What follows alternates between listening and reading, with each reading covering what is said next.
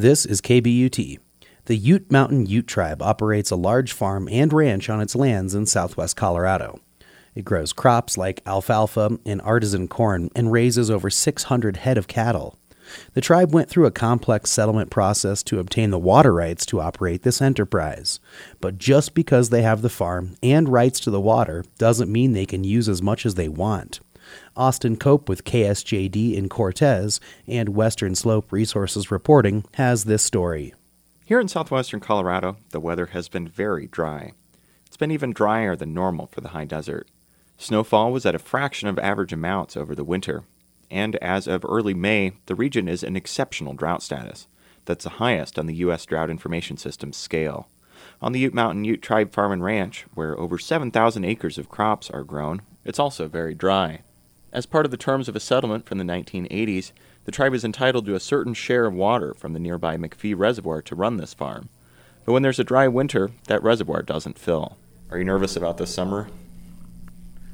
Yes, we are nervous. That's Vaughn Cook. He's the interim general manager at the Ute Mountain Ute Farm and Ranch Enterprise.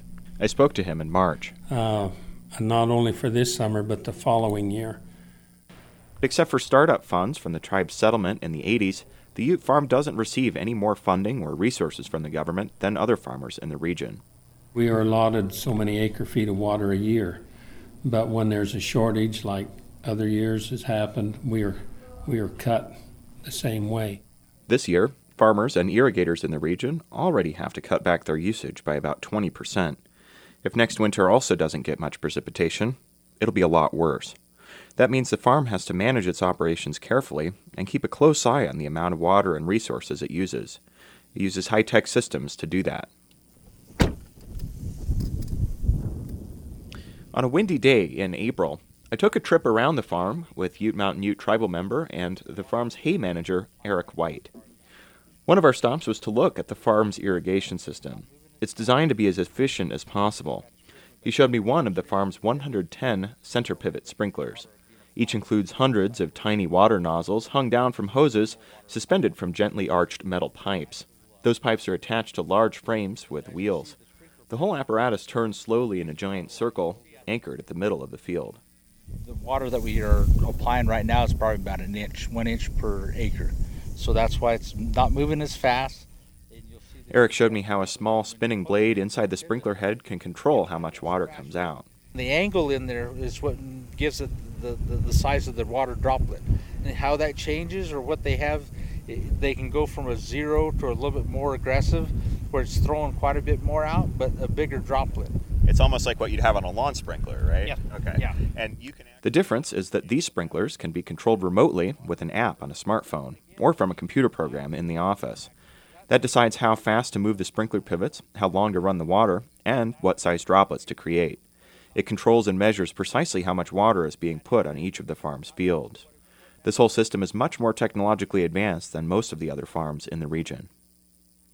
Elsewhere on the farm, Eric showed me how they use a style of cultivation called strip tilling. It cuts narrow strips instead of wide furrows into the ground. That way they can channel water and fertilizer as close to the plant as possible. It's also easier for the planter to get through the ground, so it saves fuel and energy. The farm has a lot of these practices to conserve its resources. We make our best guess, best estimates, and we use all the inputs that we do have, whether it's soil sampling, fertilizer cost, fuel, seed costs, everything comes into account. But despite all the measures they take, Eric said it's still not easy to make ends meet. Most farmers, or a lot of them, that have said, you know, in good years you buy iron, and whether iron it's implements, tractors, or pivots, or side rolls. In bad years, what do? You just kind of, hopefully you break even, you know, and if sometimes that may not be the case also. So Mother Nature and the markets really, it's kind of a, like you would say, a farmer's way of gambling.